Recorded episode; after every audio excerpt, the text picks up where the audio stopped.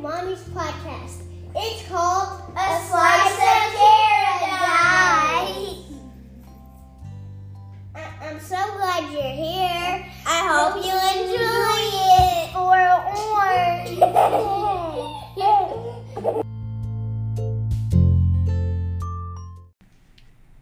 Okay, welcome to season two, episode episode seven. Um, my guest today is Clayton Halliburton. Clayton works with me. We're friends, and um, I guess your story. I heard first about your story because of your brother. I don't think he worked here at the time. Is that right? No, he was. He's been here for about seven years. Yeah. I, yeah. So I remember it happening through Corey, but then you came on, and um, I'm so glad you're coming on to share the story today. But before we get started on the story, we have to talk about this chocolate goodness that we've just eaten. Um, Clayton said he wanted plain Jane chocolate cake, and I was a little bit like, gosh, that's kind of boring. But of course, Mitchell is going to knock it out of the park, and it is so rich. Mitchell, you knocked it out of the park, and if I could go back, I would have you make my wedding cake. Ooh, that's a good compliment. Yeah, we had to eat half of it and say this has to be saved for later because it is so rich but so good. If you love chocolate, you would love this cake.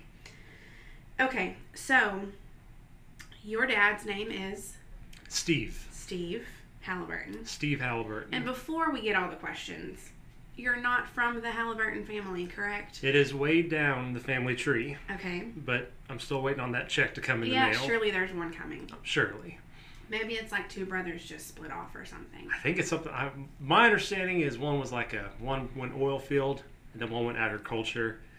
You can guess which one I came from.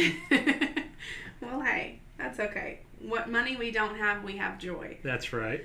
Um, so on March 20th, 2017, your dad suffered a Cardiac arrest. cardiac arrest, okay? Correct.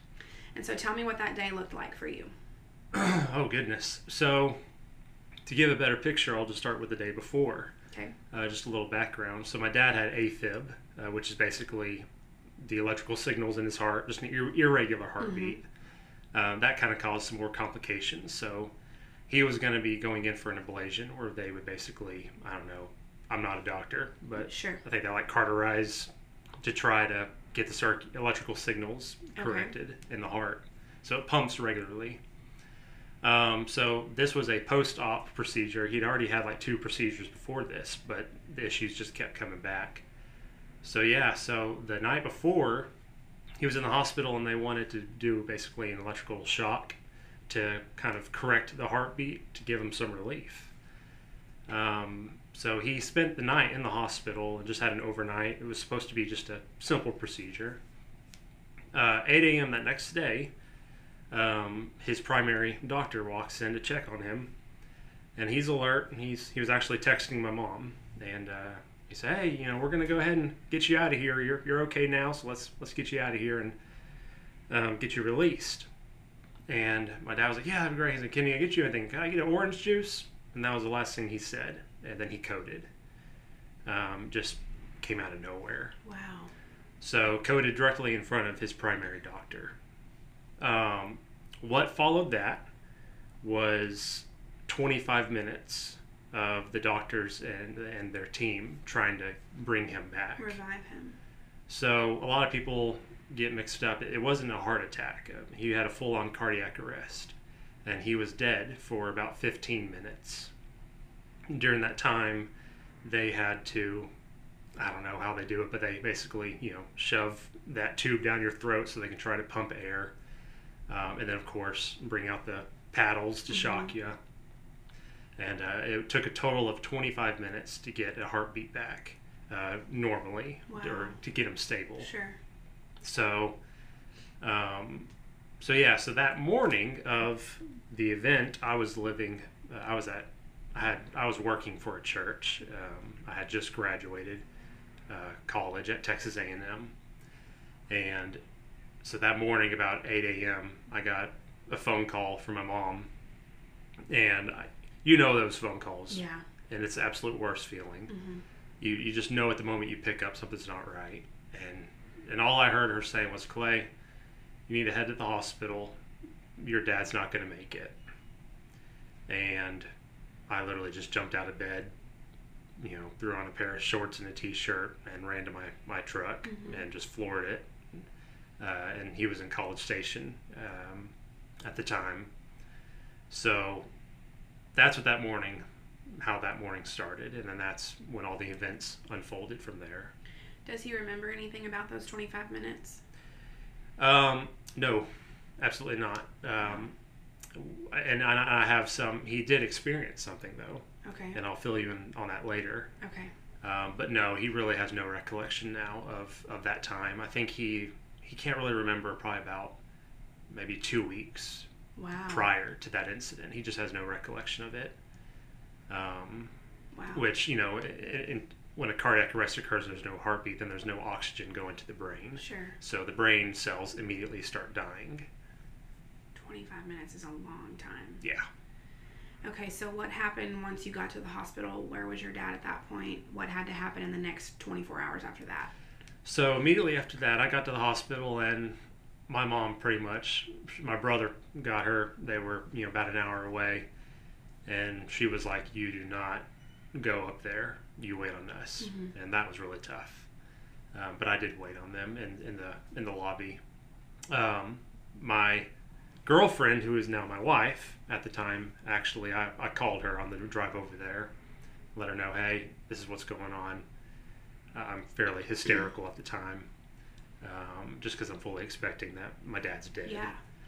And uh, so she ended up actually walking through the door about 25 minutes after I'd gotten there, unannounced, Mhm. just to be there with me. So what followed was they eventually were able to get my dad stable, um, but then he was he was in a coma. So they just told us he's a, and he's he's not he, you know he's stable, but he's not responsive. Mhm. So we're gonna have to play this out. And what they did was they didn't have the tools or the experience to really deal with how severe he was. So they had to life flight him uh, to Austin, where there was a heart experts in Uh-huh. Austin at a hospital there. So they life flighted him that evening. Um, of course, immediately, family and friends, church, you know, everyone just starts showing up. And so we're just waiting in the, you know, lobby area and everyone's praying and, um, you know, it was an overwhelming amount of support uh, for sure. Sure. But so much unknown. uh, You didn't know it was touch and go. It was touch and go. Um, you know, we would, the doctors would occasionally bring us in as a family, just my brother, my mom, and I. Um, and of course, my brother's wife, and, and then my girlfriend at the time. She kind of got thrown into the mix very, very quickly. Um, they would bring us in. They'd be like, "Hey, you know, we need to start making some decisions right now on how we're going to go forward with this." hmm So it was touch and go for for for a while. And so, what happened? When did he make a, a shift? When did you feel like it wasn't touch and go anymore? Um, they were able to get him stable enough to transport him. So he got to Austin and remained stable. Um, the what happened after that was he was in a coma for eight weeks. Um, Wow. So during that eight weeks, doctors were not optimistic. It was mostly, hey, we need to prepare for him to either not wake up or we don't know what his brain looks like because of the lack of oxygen from the from the arrest. So it was just we weren't really receiving lots of good news. There was one doctor in particular who was at least optimistic, saying, you know, it's in God's hands now. Mhm. We don't know what this is going to look like. Um, but yeah, eight weeks in a coma, six weeks completely in a coma, followed by two weeks where he would slowly respond to certain stimulus um, up until the point where he was finally starting to be more somewhat aware Uh huh. and could talk just very slightly. Did it become aggressive at that point where he wasn't sure, you know, where he was and wanted to get out and that kind of thing? No, um, you know, my mom, you know, during that time, I, my, my brother and I, we both had to work, and, and we knew my dad. He would say, uh-uh, "You go, you go work. You keep doing your thing." So, any chance though, we went, you know, weekdays, weekends, we were we were in the hospital. But my mom and my, uh, I call her my, she's my grandmother, but I call her my nana. Uh, it's my mom's mom. Okay. They they stayed with him through that entire ordeal. And was your Um, dad working at the time? Yes. Yeah. Okay. He was working at the time, and um, yeah, so for him to, you know, just go into that state of unresponsiveness Yeah. for that long, uh, it was very traumatic. Just the not knowing. Um, that was probably the hardest part for sure. What do you think got your family through that eight weeks? Oh, easily just our faith in, in Jesus Christ. Um, you know, it was pretty much nonstop prayer, um, reliance in Scripture, just getting ourselves in the Bible. You know, of course, of course, we were distraught. You can't not be, Right. but you know, just having that, what I would consider a, a Christian worldview Yeah. of knowing that, you know what, it's out of our hands. We can't control it, but we do know who is in control. There's a plan here. There is a plan. We have no idea what it is. And we may not like what the plan is, but, you know, it's not up to us to, to make the calls on that. Yeah. Do you think that your faith changed most during that eight weeks, or was it what happened afterwards, where you were able to see the transformations that happened in your dad? Yeah, from, from a, from a uh, you know, self reflecting, I, you know, to be completely honest, I had a very, I had a very, you know, struggle free upbringing. Uh huh. I had great parents, great home life, um, you know, Christian family. So I didn't really know what struggle was. It was this event that really taught me what it meant to struggle. Right. Um, and I relied on a, on, a- on a scripture in uh, it's a James uh, chapter one verse two through four. Uh, Count it all joy, my brothers, when you meet trials of various kinds, for you know that the testing of your faith produces steadfastness. And let steadfastness have its full effect, that you may be perfect and complete, lacking in nothing. And yeah, during that time, you know, again, it was a progression after. Um, you know, we were going through this trial, and I just had to rely on my faith that entire time and continue in prayer and and just trust that okay, God, you know, what is your plan? Because at the entire, you know, whenever we really conclude our existence on this earth, it's to bring glory to God in everything that we do. That's what we're here for. Every day. So it was questioning, all right, God, how, how is this going to bring you glory? How do we bring glory to you through this? Mhm. Um, which is one of the reasons that I'm, I'm here talking to you about it. Right. And that's one of my favorite verses. And in some versions, it, instead of steadfastness, it says perseverance. How do you Mhm. think that you had to drill in and persevere through that time? Oh, goodness. Um, you know, the biggest thing for us was the support that we had from our church family. um, again, I, I said that my, my, my wife, who I was dating at the time, that was a, a, a godsend. Mhm. I, I would have been alone. I, I, I was I was pretty much set before I met her. Like, all right, you know, I'm gonna be like Paul, life of singleness. Here I come. Um, so she was a huge godsend for me, uh, especially to be a comfort during that time, yeah. and it brought us together. You know, like like nothing else ever could have. Right. What did recovery look like after that eight weeks for your dad? Yeah, so recovery, that was tough. That was probably the hardest thing, um, one of the hardest things to, to witness. Um, you know, during the end of those eight weeks, whenever he was finally starting to become slightly alert, um, we did at least learn that he had retained his memory. He knew who we all were. They eventually did do scans, and, and there was only uh, minor damage to his brain, Wow. which was a miracle Such a miracle. absolute miracle. Um, and what that damage really did, though, was it, it affected his motor skills.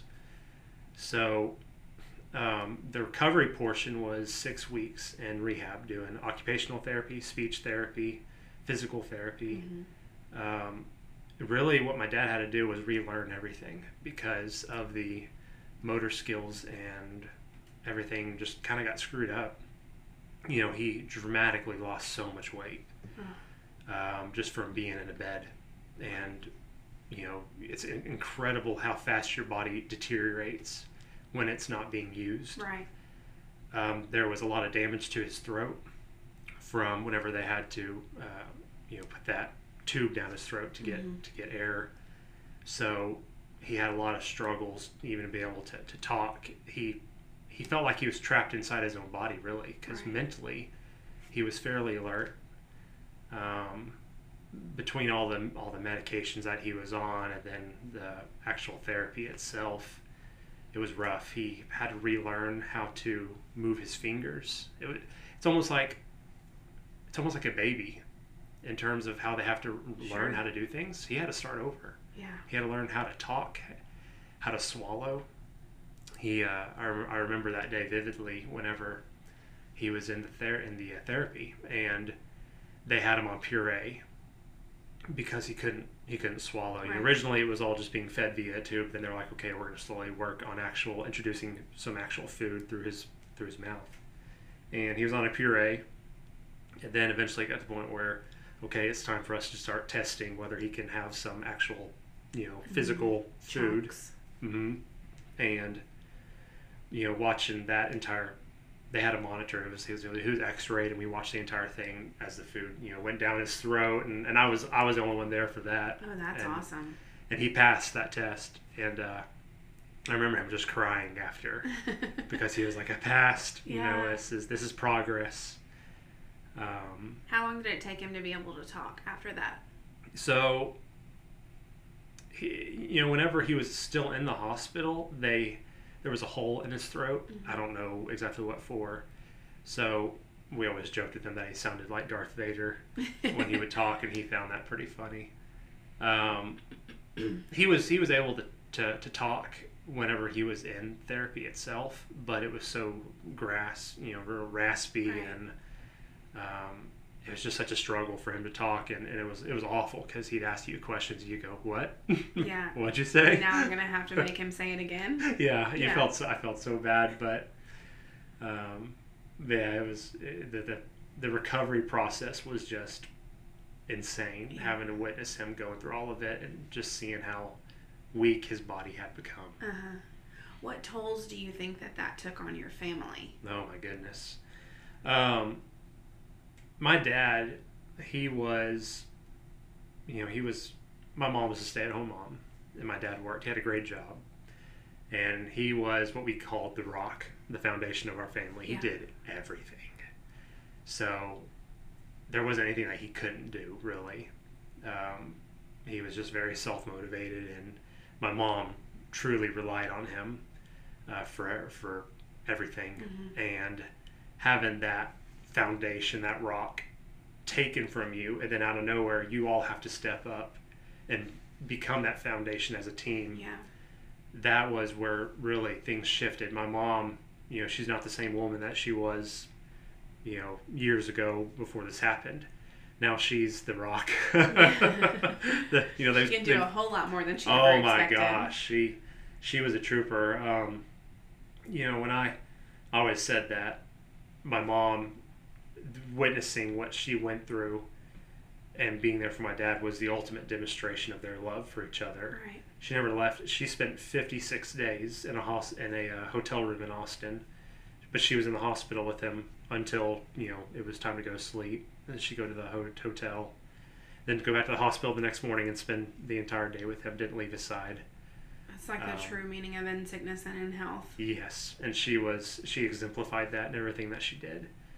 Um, so everyone had to had to really step up their game. Right. Um, my wife jokes that whenever she was dating me, I was just a kid, and then after going through all this, she's like, "Well, you're you know you you became a man." Sometimes life forces that a little bit sooner than we're ready to. yeah. Oh, it does. It does. So we talked about the tolls it took on your family, but what joys do you think it brought your family in the process? Oh my goodness. Um, that was the biggest thing was finding the joys. The way we found joy was seeing how God provided for us during this time. Um, and, I, and I'll just give I'll give a couple couple examples by how God orchestrated the entire event.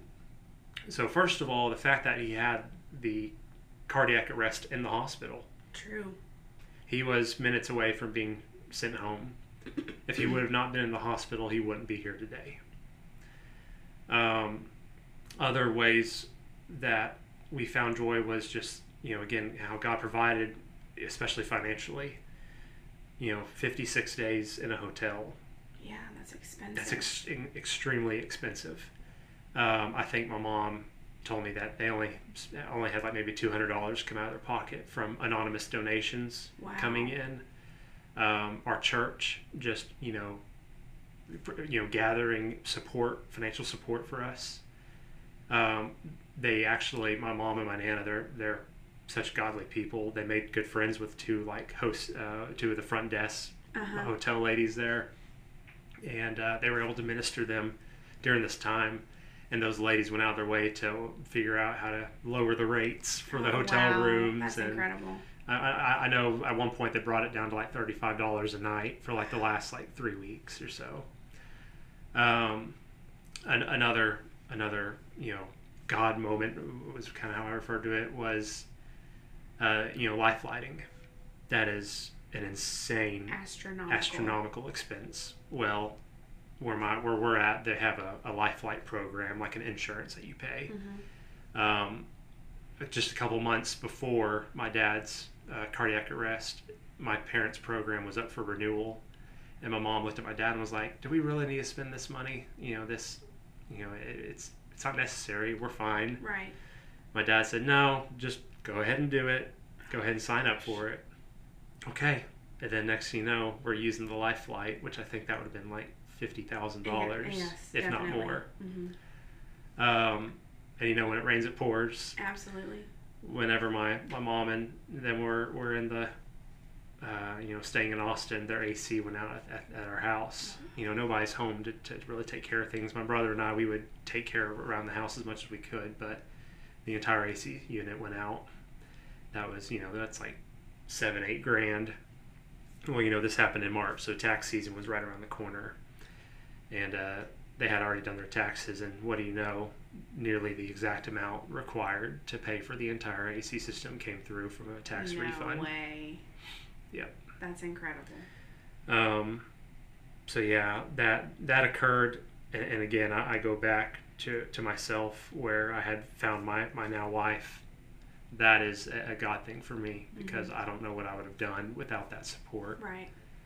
Um, Everything up for question. I, I you you needed a constant in your life. yes, and she was a constant during my life. I mean, constant enough that we only dated for nine months, and then I popped the question. You've been through enough with us. You're one of us. now. Yeah, exactly.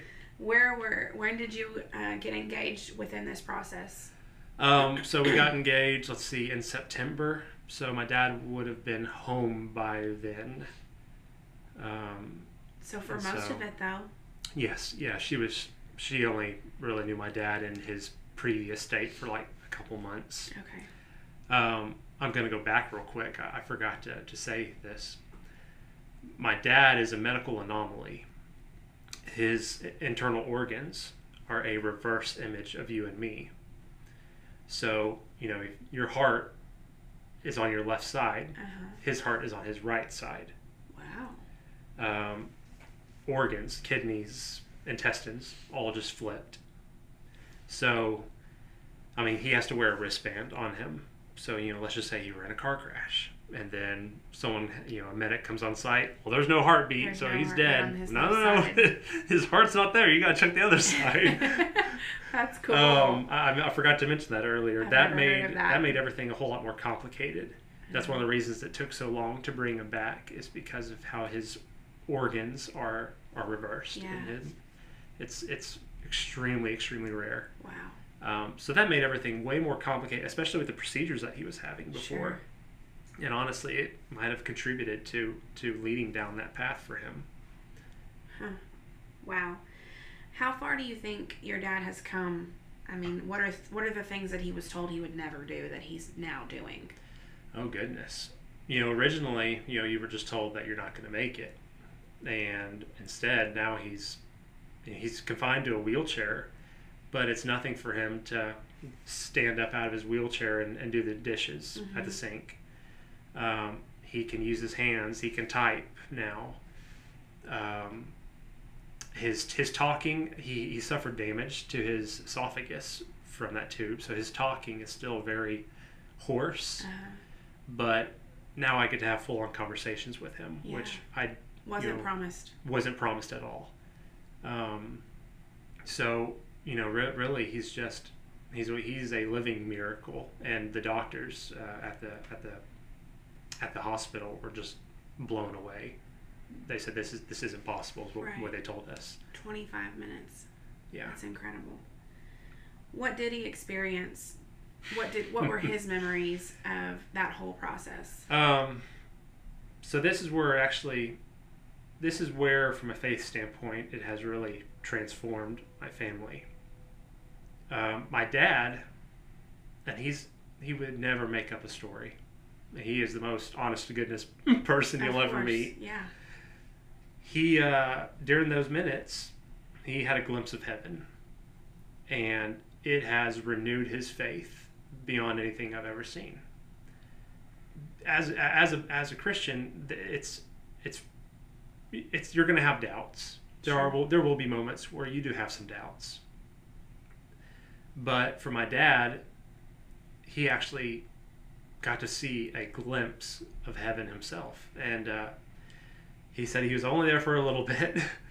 And he's, he's I didn't see Jesus. He's like, if I would have seen Jesus, I wouldn't have wanted to come back. but he said that he uh, opened his eyes and he said it was just he said it was just white, but there was a table in front of him, and there was a book on this table, and he said it was closed. And he said he said it felt so real. He said I know it was real, and he said and in my heart I knew that on that table was the book of life. He said I don't know how I knew.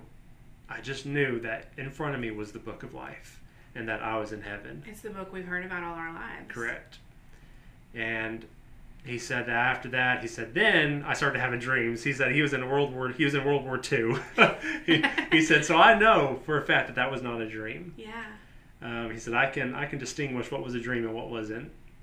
Uh, but he had a glimpse of heaven, Wow. and his faith has just exploded from from that. For someone who had every physical attribute stripped away from them to being confined you know to a wheelchair and, and having to, to navigate through that he's almost he's almost happier Wow.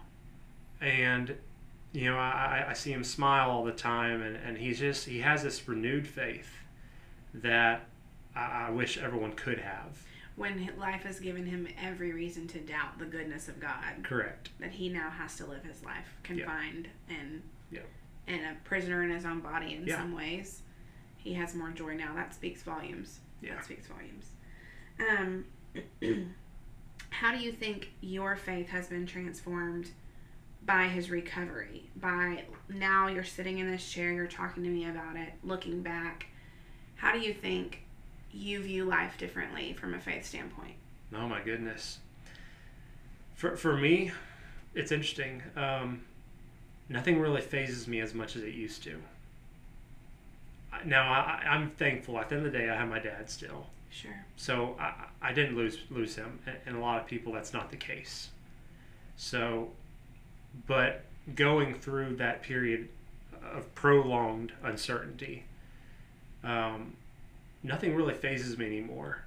In in the point that I have so much confidence in in Jesus Christ Mhm. and my relationship with Him that it's just you know bring it on world Right.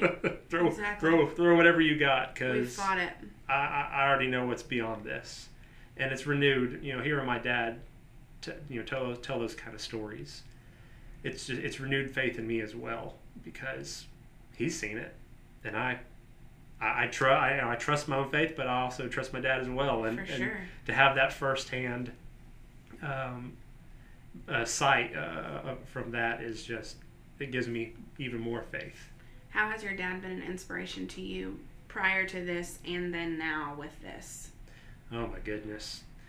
He, you know, he's had so much thrown at him, and he could have just raised his fist up to God and screamed and yelled, and but he, but he hasn't. Mm-hmm. and and seeing how my parents have stuck together through all of this and it's brought our family closer you know we we all live in the same little town now Sure. um, and it's just we're we're a, we are content as a family in in only our in not only in our faith but also just just life in general Right. so it's also just brought a renewed sense of I got to tell the world. Mm-hmm. You know, this this is a story that my hope is it'll bring confidence and and understanding to people who may may have doubts Right. or if they were like me, you know, I, I'll be honest with you. Me and God got in a lot of yelling matches whenever I didn't know whether I'd have a, a dad for those eight weeks. I can imagine. Um, but it, it also brought this new, this new sense of openness and, and honesty Mm-hmm. with God Himself that I didn't have before. Um, I remember I I don't I don't remember what I was reading, but it was talking about the importance of being honest with God about your feelings, and I, I took true to that. And I I remember one evening I just had it out with God. I, I truly did. It was it was a yelling match, and I was angry and I was frustrated. But when I was able to confide Right. in, in my creator and my savior, it brought this new sense of, of connection that I didn't have before. There's been so much um, in my heart, in my mind, thought lately about the importance of our relationship with Christ being just an ongoing dialogue. Yeah. It doesn't have to be just when I'm at church. It doesn't have to be if I say this verse and end with this sentence. And it doesn't have to be at a certain prayer time. It can be all day, every day, Yeah. just a dialogue. When I think about your situation and how you had that fighting match with God, I can imagine through those eight weeks and even longer than that, where it was just like you're literally just as you think about it, God just you know give him this sensation, give him this reaction, give him this sense back Mhm. Give him this hope, give me this peace, you know, all day long where you're just kind of giving up little requests. They're big ones. They were big ones. Yes. Yeah. And he came through on most of them. Yeah, he did. Um, things that weren't promised originally. So I think it's so cool that we can really retrain our brains to think about this dialogue that can just be ongoing and not so scheduled and Yeah, and, and I love how you're saying that because I think, I think, and especially, especially when you grow up in a church, you're kind of painted this this picture of putting God in a box almost. And absolutely. this is where we worship Him. This is where we pray at the altar, and and it's all great. I'm not saying it's not, but but we can't put God in a box, and we have to really just, as you said, remain in constant communication and, and, and prayer Yeah. all day. You can worship God wherever you want. You can praise Him wherever you want. You can pray it wherever you want. It's not a box, and, and we need to get out of that mindset. Yeah. I was on the way to work this morning and I got a lot of things going through my head and a lot of prayer requests um, that are just looming and got to make sure and lift up this person and this person's going through this, you know. And as I was talking, I was thinking, you know, it's so cool that I can just say this all out loud. There doesn't have to be thees and thous and, you know, all the bougie Bible words Mm-hmm. um, it can be ugly and it can be a screaming Yes. match and he still is accepting and loving and understanding of every emotion that we've been given um, you know it doesn't matter if you're just praying that your stomach stops growling before lunch or if you're Mhm. praying for him to bring your dad back to life Yep. after 25 minutes of not being alive Yeah. um, you know they all hold weight and i think it's so cool your story how your story shows us the importance of prayer. And also something that i thought about earlier you mentioned your church family and how supportive and life-giving life-breathing they were for your family. Hmm. i don't know how people get through big traumatic scenarios without a church family. No, it, it it renewed the importance of church to us, um, and those relationships that we build. Because the moment we were in need, they were there. it can so quickly just feel like a Sunday morning thing or a Sunday night Correct. thing. But it's true that the church is not a building at all. It's, No. it's a it's a group of people, Yeah, and you- it's a lot are- bigger than you expect. You are the arms and feet of Jesus and everything that you do Yeah. as believers, and so it's so important to, to be with with other believers when they're struggling. Yeah, yeah, I agree. That's such a mission field, and it doesn't have to be in Russia or something. It can Yeah. be right here. yes, When you see somebody struggling, just lift them up and you know go up and hug them. Say, "I'm praying for you." You know, Yeah. like sit down, pray right there out loud. absolutely. It doesn't have to be on a schedule. So, um, has your dad had any situations or scenarios, or maybe you have, or your mom has, or somebody in your family where you've been able to reach out and help somebody who's gone through a similar situation? I, I, all I can tell you is that between my, my nana, my mom, and my dad, they are the outreach police now. they, they're, I I can't really think of a, of a specific scenario because there's been so many Yeah. where immediately they're, they're praying for other people and because they received it, they're they're making sure to give it back as well, and and that's been a, a beautiful thing to see. Yeah. So my dad had uh, open heart surgery. I don't know how many years ago that was. And honestly, when he came on my podcast, we did not talk about this at all. So he may have to come on to talk about this. But he had open heart surgery and had to have six bypasses. Oh my goodness! And of course, we have no idea about this. He's a generally small built guy. It's not your normal, you know, heart surgery patient look. Um, but he had to have six bypasses and it was very touch and go. And I remember the scene that you described in the waiting room where it was just like all of your church family and all of your friends from your hometown and everybody's just in there. No one knows what's going on. No one knows what's going to happen. But we know that all we can do right now is pray. Yeah. And that was a game changer for us. Just the support system that showed up immediately. I had people from work that I didn't know very well. I hadn't Uh-huh. worked here for very long. that was the craziest thing for us was people that we didn't realize my dad had an impact on. Yes. They would travel to Austin, all the way to Austin to, to even just see my mom. They may not see him, but they would at least get to see my mom. just to show support. just to so, show support and and you're almost like man we didn't really know you that well but here you are like awesome you know Look it's at just you planting all these seeds. yeah, it's awesome being able to see just that that there's this ripple effect that you're not even aware of That's awesome. I love it. All right, so um, I just want to say thank you so much for coming on here and sharing this story. I know this is going to make a huge difference. Um, I know there's a lot of people in your town and people that your dad has helped that maybe don't know the ins and outs of this story and they don't know it from your perspective. And I think it's so cool when I bring on people that it didn't actually happen to. You know, they weren't the one in the hospital bed with that. Um, but the the ones that had to kind of pick up the pieces after it, i think it's cool to hear it from their perspective and so i know that there's a lot of people looking forward to hearing your perspective on this episode so i'm so thankful that you came on and and shared this story. Did you have a um, i know you mentioned having one more scripture that was huge for you during this time. Yeah no abs- and thank you again for, for having me and you know having an outlet to, to tell this story. Um, yeah you know as i kind of reiterated before the the whole Christian worldview that I spoke of, where we, we need to look at our purpose on this earth, and, and it's Colossians three seventeen. And whatever you do in word or deed, do everything in the name of the Lord Jesus, giving thanks to God the Father through Him. And just how that scripture kind of really revolutionized that, what we were going through. How do we turn this around, and let it bring glory to Jesus? Um, and having that worldview of okay how do i apply this to everything in life now right i say this every week it feels like but you've definitely found the purpose in the pain and the purpose in the story and you know the victory in the valley.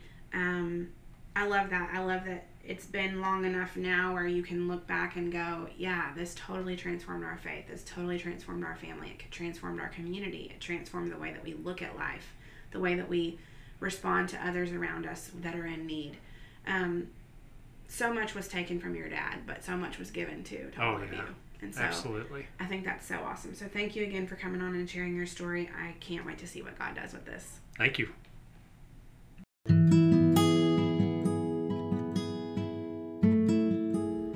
With each passing week, we learn the incredible power of a person's story.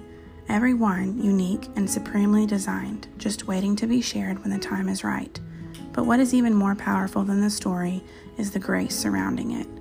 May we give it courageously, may we receive it graciously, and may we try to make this place a little bit more like paradise.